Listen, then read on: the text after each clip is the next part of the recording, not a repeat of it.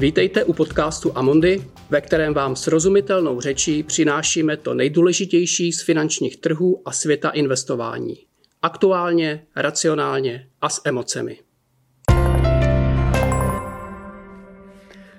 Dva citáty na úvod. My ani neuvažujeme, že bychom uvažovali o tom, že bychom zvýšili úrokové sazby. Šéf americké centrální banky Jay Powell v nedávném komentáři k výhledu úrokových sazeb. Pomyšlení na něco takového ještě ani nezačalo uvažovat o pouhé možnosti vstoupit mi na mysl. Zabrblal proser a uvelebil se v blátě.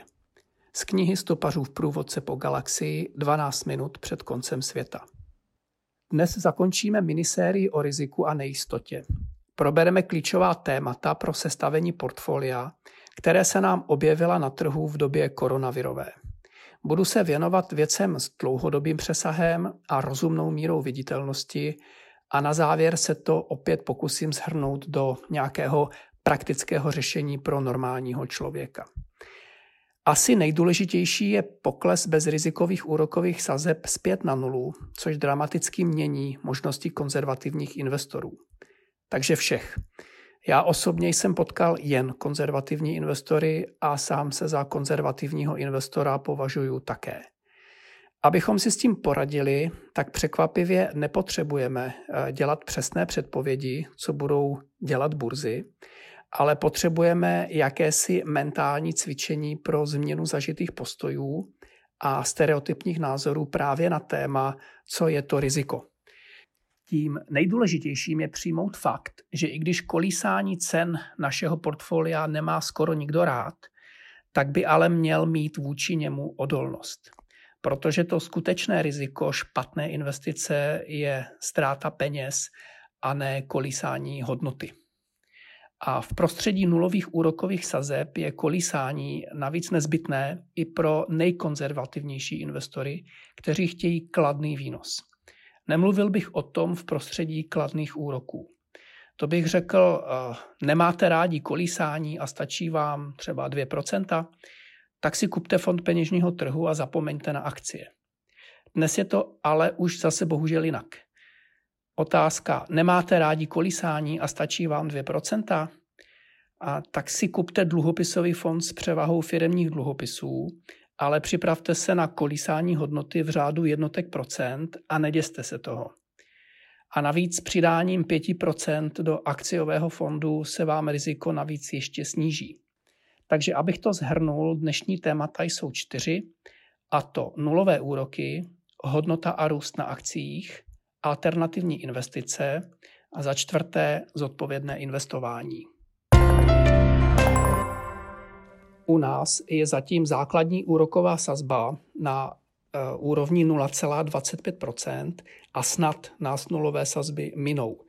V Evropě jsou záporné a v Americe se očekávají, eh, že zůstanou na nule až do roku 2022.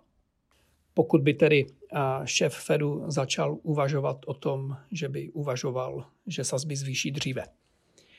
Pokud chcete investovat na úrokový příběh eh, bez akcí, lze to, ale je nutno se smířit s kolísáním o 5 až 6% i u konzervativních dluhopisů, eh, kde lze sestavit portfolio s výnosem okolo 2% a problém není samotné kolísání, ale nepřipravenost eh, na toto kolísání u investorů, kteří si řeknou, že 2% to zas není tak moc. Ono je to ale desetkrát více, než za kolik lze uložit peníze opravdu bez rizika.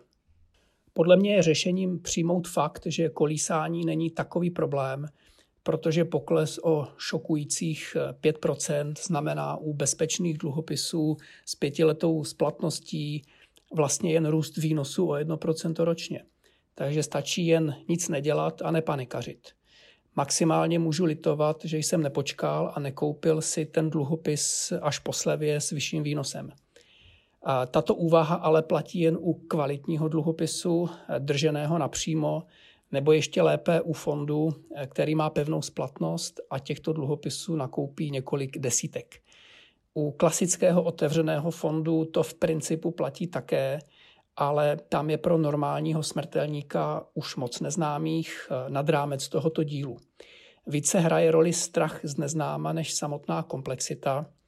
Když vysvětlit někomu, kdo si před 4,5 roky koupil dluhopisový fond s průměrnou splatností 5 let, že i dnes pořád drží dluhopisové portfolio s průměrnou splatností 5 let a že když jeho cena teď klesla, tak musí vydržet třeba ještě rok i dva navíc, protože teď drží papíry s vyšším výnosem, tak to je nadlidský úkol. A přitom matematická složitost tohoto úkolu je v principu eh, na druhém stupni základní školy a každý z nás dělá v životě běžně mnohem složitější výpočty. V detailu je to pak matematika střední školy a když k tomu ještě přidáte finanční žargon, jako je durace a výnos do splatnosti a vnitřní míra výnosnosti, tak už je to raketová, věta, eh, raketová věda ve svahilštině. Proto se v Amundi snažíme o takzvané buy and watch emise, což jsou eh, cirka pětileté fondy, které mají opravdovou splatnost. Některé jsou konzervativnější, ta aktuální, jejíž úpis končí na konci července, patří mezi ty konzervativnější.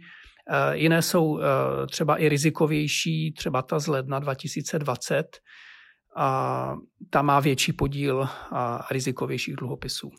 Ta aktuální emise cíluje čistý výnos okolo 1,8% ročně, s tím, že se jedná o zhruba 100 dluhopisů a 70% portfolia má investiční rating mezi 1A až 3B a zhruba 30% patří mezi rizikovější dluhopisy s ratingem 2B nebo 1B. Třetina portfolia tvoří dluhopisy bank, desetina jsou třeba automobilky jako BMW nebo Renault. Pokud by žádný dluhopis v průběhu pěti let nezbankrotoval, tak ten výnos by byl někde kolem 2,5% ročně, plus minus ještě rozdíl mezi úrokovými sazbami v korunách a v euru. Trh nám dnes říká, že bychom měli počítat s mírou bankrotů ve výši zhruba 0,6% ročně a vytvořit si na to jakousi pomyslnou rezervu. A vyšší sazby, vyšší úrokové sazby v české koruně proti euru by okamžitě výnos tohoto fondu zvyšovaly bez dopadu na cenu a vyšší sazby v euru proti české koruně by jej naopak snižovaly. A ještě dovolte krátkou úvahu o dluhopisech obecně. Dluhopis má takovou specifickou povahu. Je bezpečnější než akcie, když firma zbankrotuje, ale firma, která má rating třeba 2A, což je špičková firma, tak dnes nenabízí skrze dluhopis prakticky žádný výnos, velmi často záporný, ale současně svým akcionářům platí velmi slušné dividendy 2 až 4 záleží na sektoru a konkrétní firmě. A atraktivní výnos 2 až 4% skrze dluhopis dnes nabízejí právě méně kvalitní firmy spíše spekulativního stupně. Takže zde máme takový paradox, že riziko trvalé ztráty peněz v prostředí nulových úrokových sazeb máte větší u dluhopisů než u akcí. A toto riziko můžete snížit jen tím, že si koupíte opravdu bezpečný dluhopis s garantovaným nulovým výnosem v české koruně, a nebo si právě sestavíte portfolio pečlivě vybraných několika desítek dluhopisů, kam namícháte jak ty bezpečné, tak ty rizikovější. No a to je právě ta výše zmíněná myšlenka fondu Buy and Watch.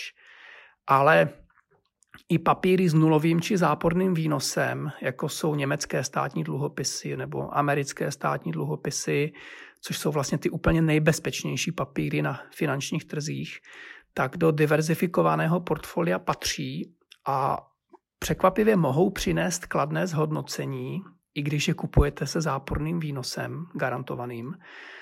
Jsou to totiž eh, stále jediné cené papíry, jejichž cena roste právě v době krizí, takže generují zisk, i když jsou koupeny se záporným výnosem.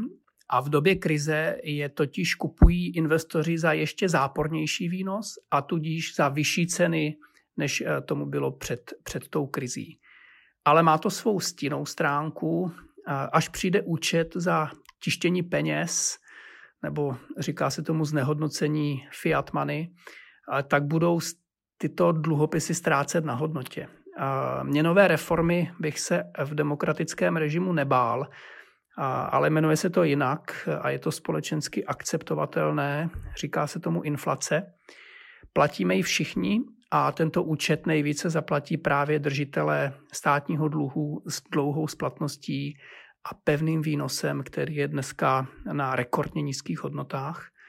A tudíž ti investoři, kteří nemají eh, část portfolia i v ostatních reálných aktivech, jako jsou akcie či nemovitosti. Inflace zatím není problém, který by nás v době recese trápil, ale pokud se podíváme třeba na růst peněžních agregátů M1 a M2, tak rozhodně máme na inflaci na vyspělých trzích e, zaděláno, protože tyto agregáty peněžní nám říkají, že e, ty peníze se poprvé po mnoha, mnoha letech opravdu dostali eh, do domácností a k reálným lidem. Nejsou odloženy v nějakých eh, nadbytečných eh, bankovních rezervách. Jako tomu bylo třeba dosud i v, v době po krizi po roce 2008-2009. Takže pokud se třeba využití kapacit ve výrobě dostane někde nad úroveň 80%, tak se máme asi i na co těšit v úvozovkách na poli inflace. V tomto scénáři budou bezpečné dluhopisy ztrácet a vaše portfolio budou zachraňovat reálná aktiva, a to jsou akcie, nemovitosti a do značné míry i zlato. Tím se dostávám k druhému tématu, a to je hodnota versus růst a ocenění na akciovém trhu. Akcie jsou reálným aktivem, které nabízí nejlepší dlouhodobou ochranu před inflací a skutečně reálné zhodnocení peněz. Tedy pro normálního člověka to platí eh, jen pokud s nimi nespekuluje na burze, pak je to kasíno jako cokoliv jiného. Pokud za akciemi vidíte dlouhodobé spoluvlastnictví kvalitního biznisu, kvalitní firmy, tak je to reálné aktivum. Například eh, fond First Eagle International drží třeba 32 let akcie firmy Newmont nebo 25 let drží akcie firmy Shimano, 20 let eh, známé firmy Berkshire Hathaway, což je konglomerát eh, Warrena Buffetta, nebo 17 let akcie firmy Nestlé a mnoho dalších. To, to znamená, je to dlouhodobý investor, i když je to aktivně řízený fond. A teď je na trhu historický extrém, nevydaný desítky let a ten se skrývá právě pod slovem hodnota versus růst. To je složité téma, já ho vezmu rychle. Berte prosím jako fakt, že akciový trh se svou velikostí a důležitostí dělí na dva velké tábory, skoro stejně velké tábory. Na hodnotové akcie a na růstové akcie. Je to žargon a navíc poměrně matoucí, protože každý investor chce hodnotu i růst, eh, tak kde je vlastně rozdíl? Když to zjednoduším, tak hodnotový investor je asi konzervativnější a bojácnější. Chce koupit kvalitní firmy s růstovým potenciálem, ale levněji, než je jejich vnitřní hodnota. A říká se tomu bezpečnostní polštář, tento rozdíl mezi cenou a hodnotou. A hodnotový investor tak často prodává i kvalitní firmu, která se mu líbí, chtěl by ji držet, ale pokud její cena akcie vyroste příliš vysoko mimo zónu komfortu, taky prodá. Růstový investor, ten je taky konzervativní, ale je ochoten si připlatit u kvalitní firmy tam, kde věří, že to má hodnotu, a protože u této firmy vidí takový růst ziskovosti, který mu ospravedlní, že kupuje dráže. Tam, kam se třeba hodnotový investor už neodváží. Ale to dává smysl jen do určité míry a dnes na trhu u mnoha kvalitních firm už vidíme ceny, které jsou za hranou. A to je bez diskuze. Je to mnohem složitější, ale pro tento podcast je důležité, že když se podíváte na celý akciový trh a na trh profesionálních správců peněz či penzijních fondů, podílových fondů, a tak akciový svět se dělí na růstové a hodnotové akcie, na růstové a hodnotové investory. A každý to navíc vidí trošku jinak, což je dobře. Nicméně existují i indexy, které jsou složeny jen z růstových jmen a jen z hodnotových firm.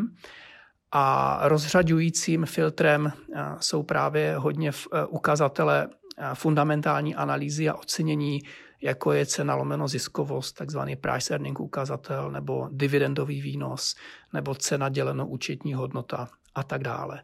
Takže pokud se podíváte třeba na index value globální, tak tam najdete akcie firm, jako je Johnson Johnson, JP Morgan, Procter Gamble, Intel, Berkshire Hathaway, Verizon, Pfizer, Merck, Bank of America a tak dále. A když se kouknete na index růstových firm, tak eh, největší zastoupení tam mají firmy jako je eh, Apple, Microsoft, Amazon, Facebook, Alphabet, Nestlé, Visa, Mastercard a další. No a teď to nejzajímavější, eh, v novinách čtete, že burzy v Americe jsou na maximech a Nasdaq index, Nasdaq láme rekordy a tak dále. Ale právě akciový trh to není jeden monolit, ale je to cirka 2000 firm z celého světa. A pokud je rozdělíte na dvě skupiny, na růst a na hodnotu, tak stále budete mít rozmanitost regionů i sektorů, ale uvidíte tam společné znaky v parametrech, jako jsou, které jsou pro investory důležité a rozlišující jako již zmíněné ukazatele, takže třeba price earning ukazatel u růstových firm je, už se blíží 30 na úrovni indexu. Na úrovni jednotlivých firm jsou, nejsou, jsou běžné price earning ukazatele 90-100, což už jsou poměrně šílené hodnoty. Na úrovni indexu price earning value, indexu hodnotového indexu je někde kolem 15. Dividendový výnos u růstových firm v průměru 1,3% u hodnotových firm 3,8 Cena děleno účetní hodnota u růstových firm 4,7 versus 1,3 u hodnotového indexu. A když se kouknete na výkonnost třeba za posledních pět let, tak globální akciový trh udělal zhruba 30% růst a z toho ta růstová komponenta 61 a hodnotová komponenta jenom 8% Když se podíváte třeba na desetiletou výkonnost, tak celý trh eh, měřeno indexem globálních akcí udělal plus 143% a růstová komponenta plus 211 a hodnotová komponenta jenom plus 86. A berte prosím na vědomí, že tyto čísla se mění každý den a letošní výkonnost eh, celého trhu je tak tažena de facto pěti růstovými firmami a rozdíl mezi výkonností těchto pěti firm a celého indexu, eh, třeba když se podívám na americký index, tak byl v závěru května až 23% a ty čísla nejsou tak podstatný. Důležitý je, že šlo o, myslím si, že šlo o historický rekord. Táhly to hlavně sektory technologie a zdravotnictví, což není až tak překvapivé vzhledem ke covidu. A nejhůře byly, nejhorší výkonnost měly sektory bank, průmyslových firm a energetických firm, což také vzhledem k zastavení ekonomiky a propadu ceny ropy není tak překvapivé. U bank se navíc přidává strach z bankrotů firm a dopadu těchto bankrotů právě na profitabilitu i díky nižším úrokovým sazbám. My jsme se snažili vymyslet, jak na to, aby investiční myšlenka reagovala na dramatický dopad covidu na trhy a ekonomiku a současně měla aspoň desetiletou životnost, nebo spíš dlouhodobou životnost. No a tak vznikla myšlenka Value Booster – a věříme v tradiční fundamentální analýzu ve výběr kvalitních firm a chceme kupovat se slevou. A tuto myšlenku nejlépe reprezentuje fond eh, First Eagle International, který se pohybuje hlavně v hodnotovém světě, v tom value univerzu. A nechceme ale jen slepě levné akcie, chceme v tomto světě vybírat kvalitní biznesy s růstovým potenciálem – No ale zároveň víme, že ty nejlepší firmy dnes se slevou prostě nekoupíte a u růstového investování eh, není nouze o kvalitní firmy, ale je tam nouze o kvalitní investice. A v růstovém investování je nejdůležitější nekupovat draze to, co neporoste, respektive to, co poroste, ale pomalej, než za co platíte. No, pak hrozí, že budete mít současně akcie špičkové firmy a současně mizernou investici. A navíc u této části portfolia se chceme aktivně účastnit na disruptivních změnách v technologiích, ve zdravotnictví, v průmyslu 4.0 či v přístupu k životnímu prostředí. A tuto část investice nejlépe reprezentuje tematický fond CPR Disruptive, který není technologickým sektorovým fondem, ale je to globálním akciový, globální akciový fond s růstovým stylem. O tom, zda jsou oba fondy vhodné pro konkrétního investora, samozřejmě musí rozhodnout investor sám nebo případně jeho poradce. My takto na dálku poradenství dělat nemůžeme, ale to, to je snad jasné. A First Eagle je tvořen nějakými 120 až 150 akciemi plus hotovostí plus eh, zlatem. A fond CPR Disruptive Opportunities to je čistě akciový fond, který drží 60 eh, až 80 titulů. V tom, v tom prvním najdete firmy jako Oracle, Exxon, Fanus, Danon, Colgate, Philip Morris – a v tom druhém eh, tituly jako Marvel Technology, což je z Big Data, nebo Salesforce, cloudový business, Twilio, cloudový business, SMS, což je robotická firma, nebo Merck eh, na téma imunoterapie, AdWords, eh, což je téma medtech operace srdečních chlopní, či z fintechu PayPal.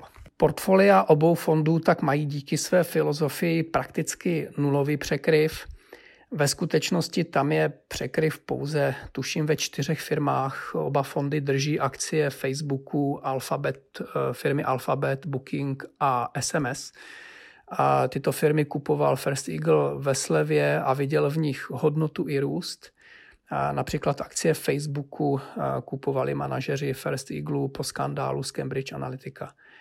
A když to přepočtu na objem, tento, tento překryv, když přepočtu na objem portfolia, tak je to asi jenom 4,4% A tady to naše portfolio dvou fondů s pracovním názvem Value Booster je totiž tvořeno ze 60% fondem First Eagle a ze 40% fondem CPR Disruptive. To jsem zapomněl dodat na začátku.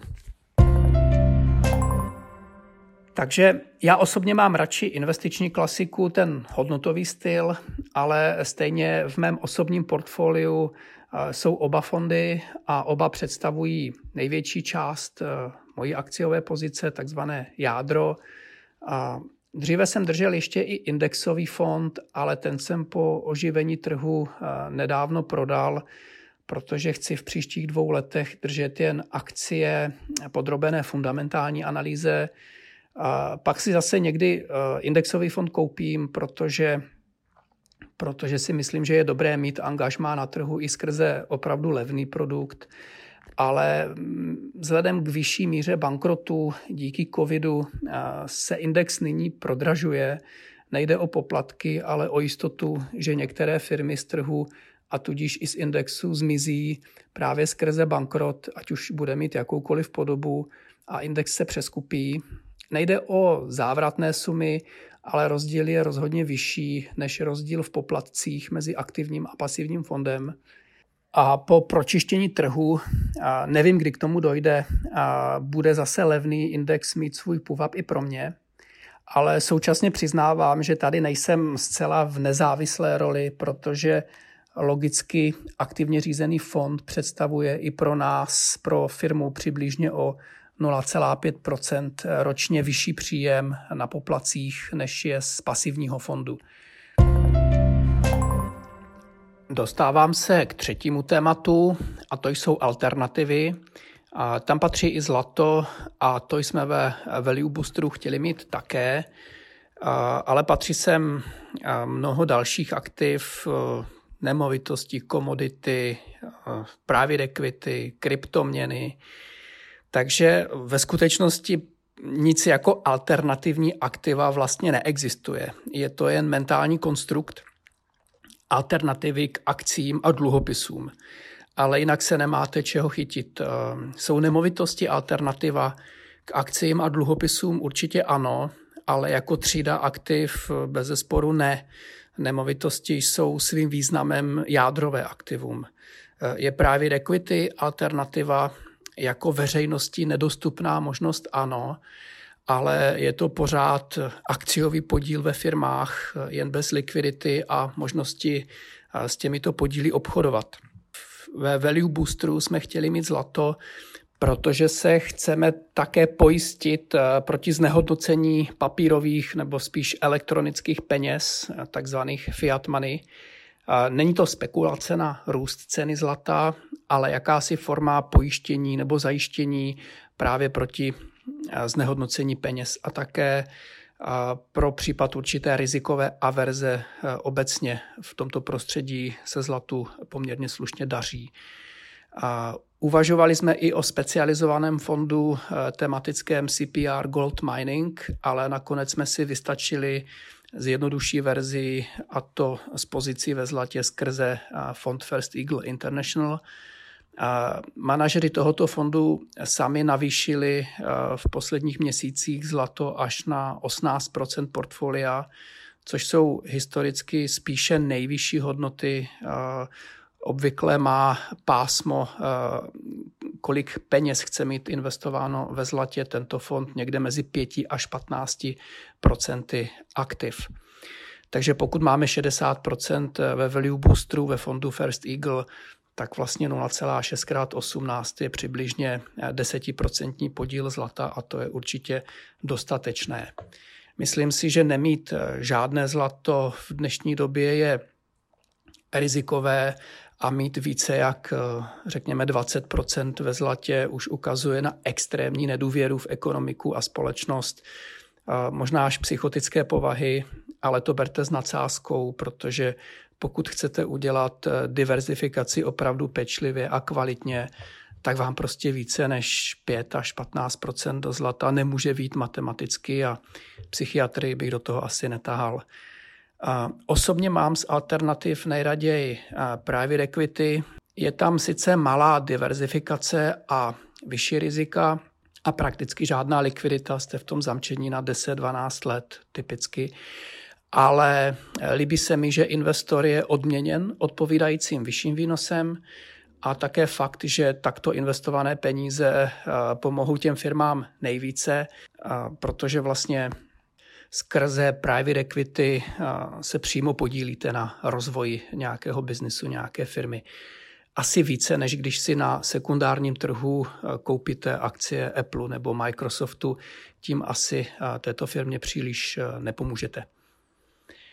Lidé riziko u private equity vnímají jako menší, protože mají pocit, že si na podílí ve firmách, které často znají, mohou takzvaně sáhnout v úvozovkách, že jsou blíže reálné ekonomice, podnikání, což je samozřejmě iluze, ale je pochopitelná. Navíc špičkové právě equity fondy právě toto riziko snižují, protože jsou neskutečně pečliví a profesionální při výběru těch několika firm, většinou někde kolem 15 až 30, do kterých investují.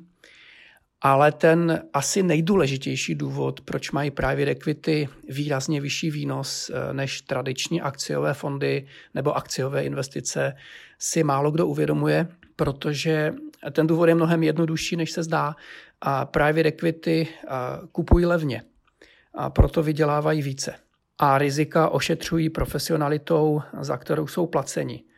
To je v podstatě vše. Pokud bych dal konkrétní případ, tak eh, často vidíte na trhu veřejných akcí cena děleno ziskovost, takzvaný price earning ukazatel někde kolem 15, někdy více, někdy méně. A u private equity se často obchodují eh, firmy, eh, ten private equity fond koupí podíl ve firmě při cena lomeno ziskovost někde kolem 6, 8. A to je dramatický rozdíl pro budoucí výnosnost této investice nejen kvalita firmy, ale hlavně cena, za kterou tu firmu pořídíte. Private equity můžeme eh, zařadit mezi exkluzivní alternativy, přestože jde o akciovou investici, spíše rizikovou. a protože často ty nejlepší právě equity fondy mají minimální investici třeba 10 milionů dolarů a i normální velmi bohatý člověk se tak k ním dostane jen skrze fond fondů a tam je samozřejmě klíčové pak poměřit přidanou hodnotu proti vyšším nákladům s tím spojeným. Nemovitosti bez diskuzí do diverzifikovaného portfolia patří. A velmi bohatí lidé, pokud máme data třeba o dolarových milionářích, mají přibližně jednu pětinu portfolia v nemovitostech investičních. V České republice nemám přesná data, ale pocitově to vnímám, že je to trošičku více. Nemovitosti mají nízkou likviditu a nižší výnos než u akcí a vyšší výnos než u bezpečných dluhopisů a jsou náchylné své riziko projevit v náhlém propadu cen, na který nejsou lidé připraveni, nebo skrze dlouhou stagnací cen. Když padaly nemovitosti před necelými deseti lety, třeba ceny bytů, tak mi nikdo neřekl, musím to prodat, než tam přijdu o všechno.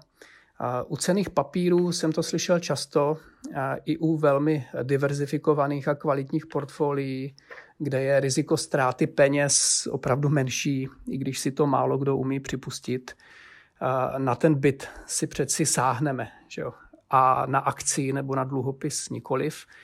Ale to, že vlastnické právo k bytu nám dává virtuální zápis do katastru nemovitostí, tak eh, v demok- a v demokratické společnosti eh, je to o respektu a soukromého vlastnictví, tak to považujeme za samozřejmost.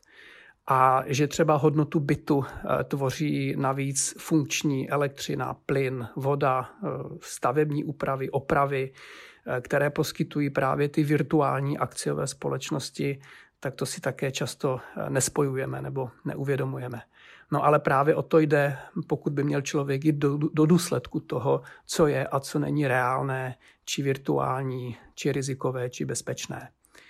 Ale je velmi zajímavé, že eh, panika mezi investory už vzniká u nemovitostních fondů, které drží nemovitosti napřímo.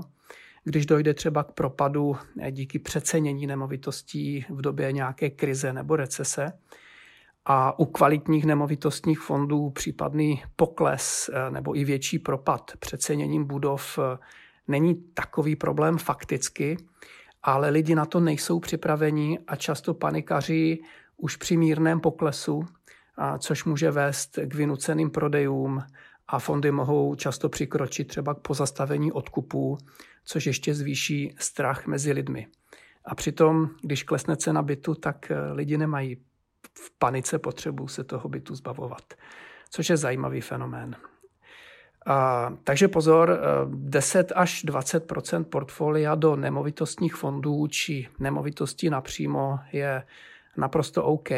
Nepočítám do toho vlastní bydlení. U menších portfolií mi určitě nevadí ani, ani 30% podíl v nemovitostech, zejména pokud je tam investiční nemovitost napřímo ale větší podíl nemovitostí na celkovém portfoliu než třetina a navíc podpořený úvahou v duchu to nese 5% bez rizika, tak to je spíš recept na malér. Posledním tématem, který dramaticky mění svět investic, je takzvané zodpovědné investování, známé pod anglickými zkratkami i v češtině, jako jsou ESG nebo SRI. Tak ESG se prý stává velkým hitem a u nás se stále řeší, zda je to jen modní vlna. A to není úplně přesné, ono se to stává normou a troufnu si tvrdit, že zatím velmi nepochopenou. A navíc mnohem rychleji, než jsme si dokázali ještě před pár lety eh, představit. Dám vám pár čísel a v roce 2000 šlo o trh s bezvýznamným objemem aktiv. Několik fondů odmítalo investovat do akcí tabákových společností, kasín, zbrojařů a tak dále. A měli své klienty, kteří vědomně odmítali někdy velmi i slušný zisk výměnou za vyšší etické či morální hodnoty. Dnes jde o 30 bilionů dolarů aktiv a celý systém je mnohem složitější než rozdělení na zelená versus hnědá, nebo jak to kdo nazve. V roce 2021 bude 45 bilionů dolarů investováno skrze filtry ESG a to bude 50% celého trhu. A v roce 2030 to bude 125 bilionů dolarů podle odhadů a bude to představovat 95% celkového biznisu zprávy aktiv asset managementu. Takže už za rok nebo za dva ode dneška nebude ESG alternativou, ale standardem. A ESG je bez nadsázky silnější megatrend, než je třeba i rozvoj tzv. ETF fondů.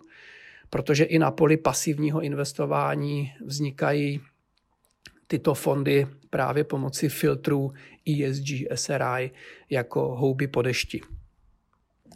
Já bych to měl asi ty zkratky přiblížit. To I je anglicky environment, eh, vlastně Ečko životní prostředí, S je sociální aspekt práce s lidmi a s komunitami a G je governments, to je eh, způsob, jakým jsou firmy řízeny, představenstva, audit a tak dále.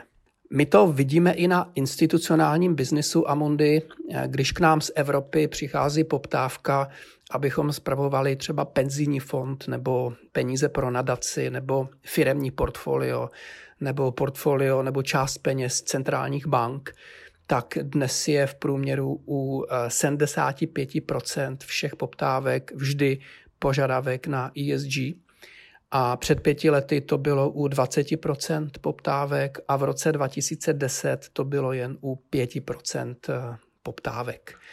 Eh, já pro jistotu opět připomenu, že nejsme politický podcast, eh, jen bych dnes k ESG probral pár faktů a čísel a možná trošičku filozofie. Na periodě 2010 až 2013 tak měl ESG filtr negativní vliv na výkonnost jak aktivních fondů, tak indexů akciových, ale už od roku 2014 eh, byly právě ESG filtry zdrojem nadvýkonnosti jak v Evropě, tak překvapivě možná i pro někoho v USA. Ale někteří lidé si říkají, jak může zodpovědné investování pomoci planetě třeba ve snížení uhlíkové stopy nebo globálnímu oteplování či zamoření plastem, znečištění řek nebo v, při lidských právech a tak dále. Jak může fakt, že někdo na akciovém trhu z důvodu svých morálních zásad prodá akcie ropného giganta XY někomu jinému? Jak to může pomoci planetě? Jak může ovlivnit chování manažerů firem, eh, nějaké chemičky třeba, aby se chovali zodpovědněji. A jak si může někdo třeba i myslet, že vyšší náklady eh, s tím spojené, s regulací, s náklady na kapitál, tak jak mohou zvýšit výnosy pro akcionáře. A ono srovnávat takzvané hříšné investování eh, versus ESG, to je asi jako stavět proti sobě sůl a cukr a myslet si, že když to smícháte, tak výsledná chuť je neutrální. To prostě nejsou úplně věci, které, které se dají takhle porovnat. Pro Amondi je ESG závazek. Chceme mít metodiku implementovanou pro všechna portfolia od roku 2021.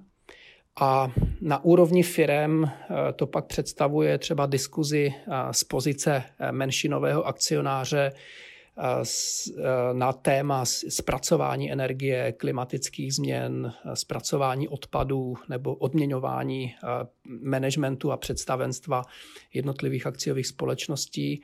Možná pojďme na konkrétní čísla, ať si uděláte lepší představu. Třeba v roce 2019 hlasovala Amundi na 41 tisících valných hromadách po celém světě a v 55% případů alespoň proti jednomu usnesení na valné hromadě.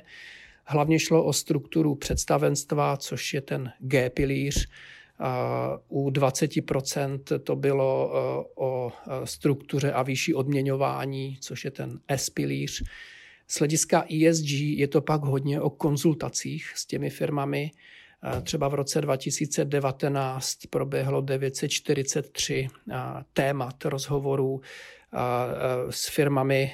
40% se týkaly pilíře E, jako je strategie a spotřeba energie a emise plynů, biodiverzita, práce s odpady a vodou. 35% těchto konzultací bylo v rámci pilíře S, což je třeba zodpovědnost produktu, služby, pracovní prostředí, a ten dodavatelsko-odběratelský řetězec, eh, práce s lokálními komunitami, kyberbezpečnost. A 25% diskuzí bylo kolem pilíře G, což je právě třeba složení představenstva, jejich odměn, eh, etika, daňové optimalizace, práva akcionářů. Investor může mít různé pohledy.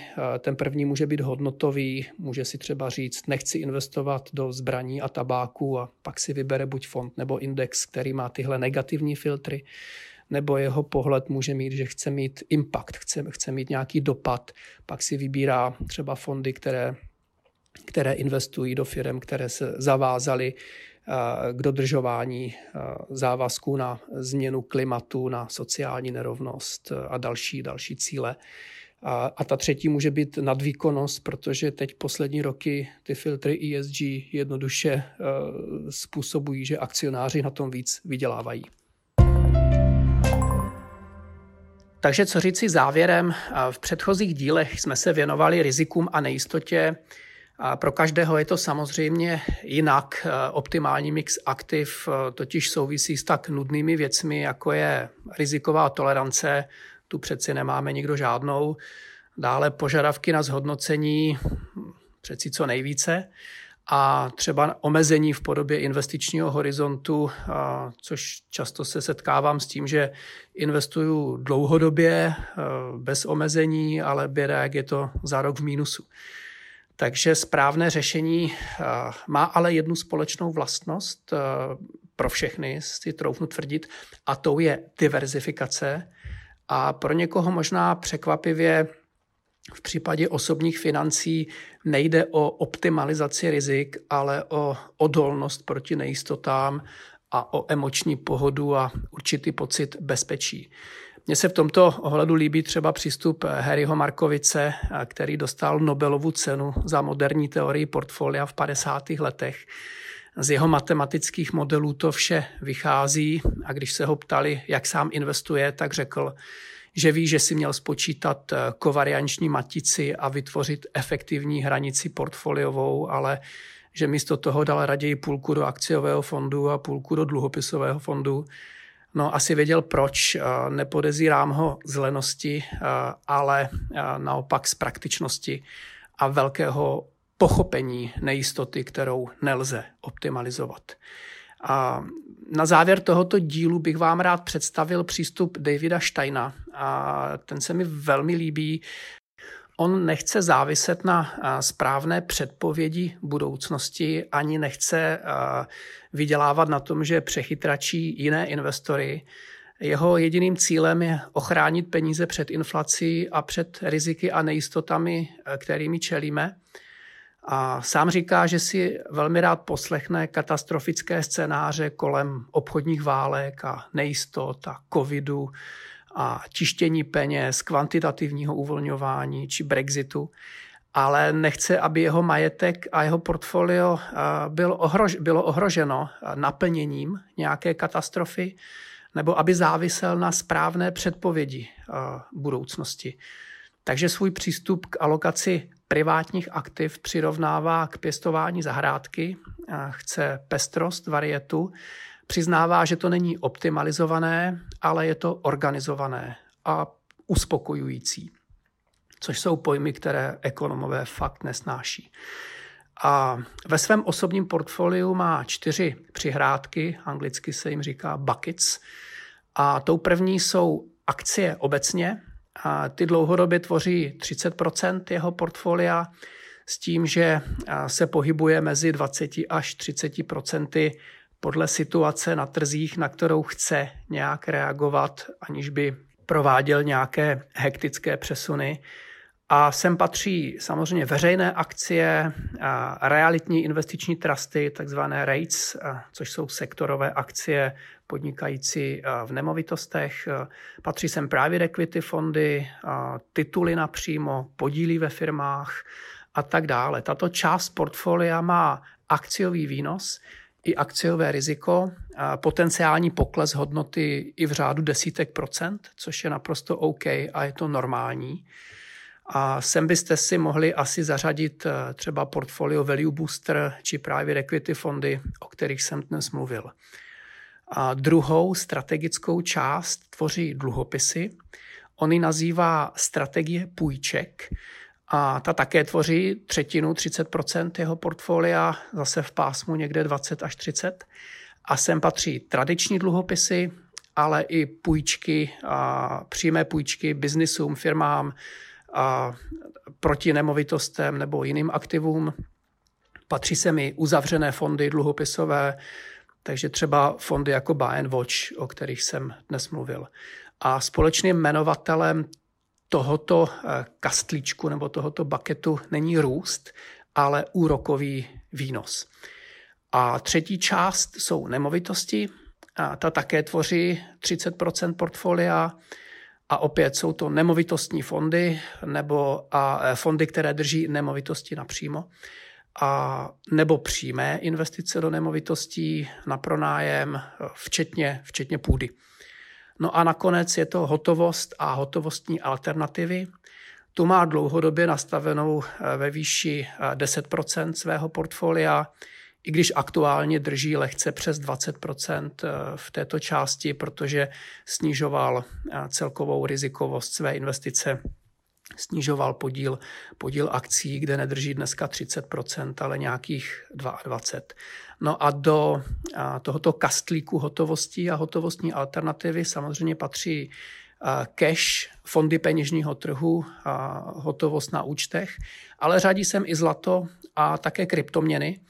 Třeba v kryptoměnách drží David 2% svého portfolia, což se přiznám, že mě je velmi, velmi sympatické z hlediska zajištění se proti nepředvídatelným situacím, ale zároveň chápání toho, že jde o velmi, velmi, riziková, velmi rizikovou část, přestože je to v kastlíku hotovost. A někdo by si mohl myslet, že hotovost to je přeci to bezpečí. Nemusí to tak nutně být. Já jsem se u tohoto konkrétního případu zdržel eh, poměrně dlouho. Eh, ne, že bych chtěl přímo říkat lidem, aby investovali jako David Stein, ale eh, když se dívám třeba na portfolio dolarových milionářů a máme data o 18 tisících lidech z celého světa, jsou to data, která se reportují, tak vlastně tenhle, tenhle přístup, tahle diverzifikace je typická pro všechny lidi, kteří už mají dostatečné množství peněz a řeší ten hlavní cíl, který je pokryt inflaci, ochránit peníze před inflací, ochrana kapitálu, nepředvídat, nespekulovat, nevydělávat nějaké vysoké sumy, být na trhu eh, a protože kapitalismus funguje a má své cykly a společným jmenovatelem eh, všech těchto lidí eh, je, že o sobě říkají, že jsou konzervativní investoři. A také se tomu věnuju i z toho důvodu, že člověk nemusí být dolarový milionář, aby tuto strategii mohl uh, mít také. Samozřejmě asi nebude mít velké pozice v private equity nebo v investicí uh, do variety nemovitostí napřímo nebo nějakých specifických pozic, ale ty hlavní třídy aktiv, ty čtyři, tak lze poměrně komfortně pokryt i pomocí fondů a lze to udělat za velmi rozumné, velmi rozumné náklady, takže vlastně ta diverzifikace je dosažitelná pro každého. A myslím si, že tahle diverzifikace je velmi důležitá eh, pojmout to jako finanční hygienu, jako návyk, jako přístup. Eh, opustit mentalitu eh, takovou tu, co si mám koupit, co teď vydělá, co teď poroste, čemu se vyhnout nebo co prodělá a být tak ve spárech novinových titulků a chaosu a držet třeba peníze na účtu a čas od času něco koupit, pak to prodat.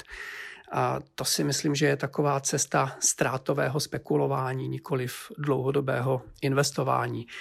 A, takže proto jsem se tomu věnoval takto konkrétně, přestože každý by měl mít samozřejmě svůj individuální mix ale když se na to pak podíváme z nadhledu, tak zjistíme, že i když máme všichni individuální cíle a individuální představy, tak výsledné portfolio může být mnohem, mnohem podobnější ostatním kvalitním portfoliím, než se nám zdá. Takže já se strategické alokaci budu věnovat i v samostatném dílu, protože je to velmi důležité. Tak to je dnes vše. Děkujeme, že jste si náš podcast pustili. Pokud se vám líbí, prosím sdílejte jej, udělte rating či nám pošlete komentář na podcast.cze zavináč amundi.com. Amundi.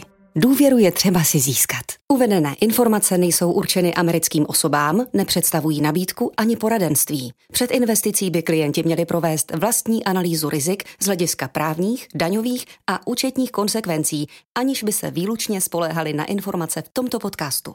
Předchozí ani očekávaná budoucí výkonnost nezaručuje skutečnou výkonnost v budoucím období.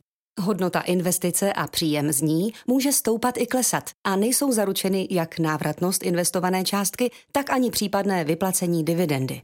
Výnos u cizoměnových investičních nástrojů může kolísat v důsledku výkyvů měnového kurzu. Zdanění závisí vždy na osobních poměrech zákazníka a může se měnit. Informace o rizicích a další informace jsou zveřejněny v českém Amundi Czech Republic nebo anglickém jazyce Amundi Asset Management na www.amundi.cz ve statutech fondů, sděleních klíčových informací nebo prospektech fondů. Žádná ze společností ze skupiny Amundi nepřijímá žádnou přímou ani nepřímou odpovědnost, která by mohla vzniknout v důsledku použití informací uvedených v tomto materiálu.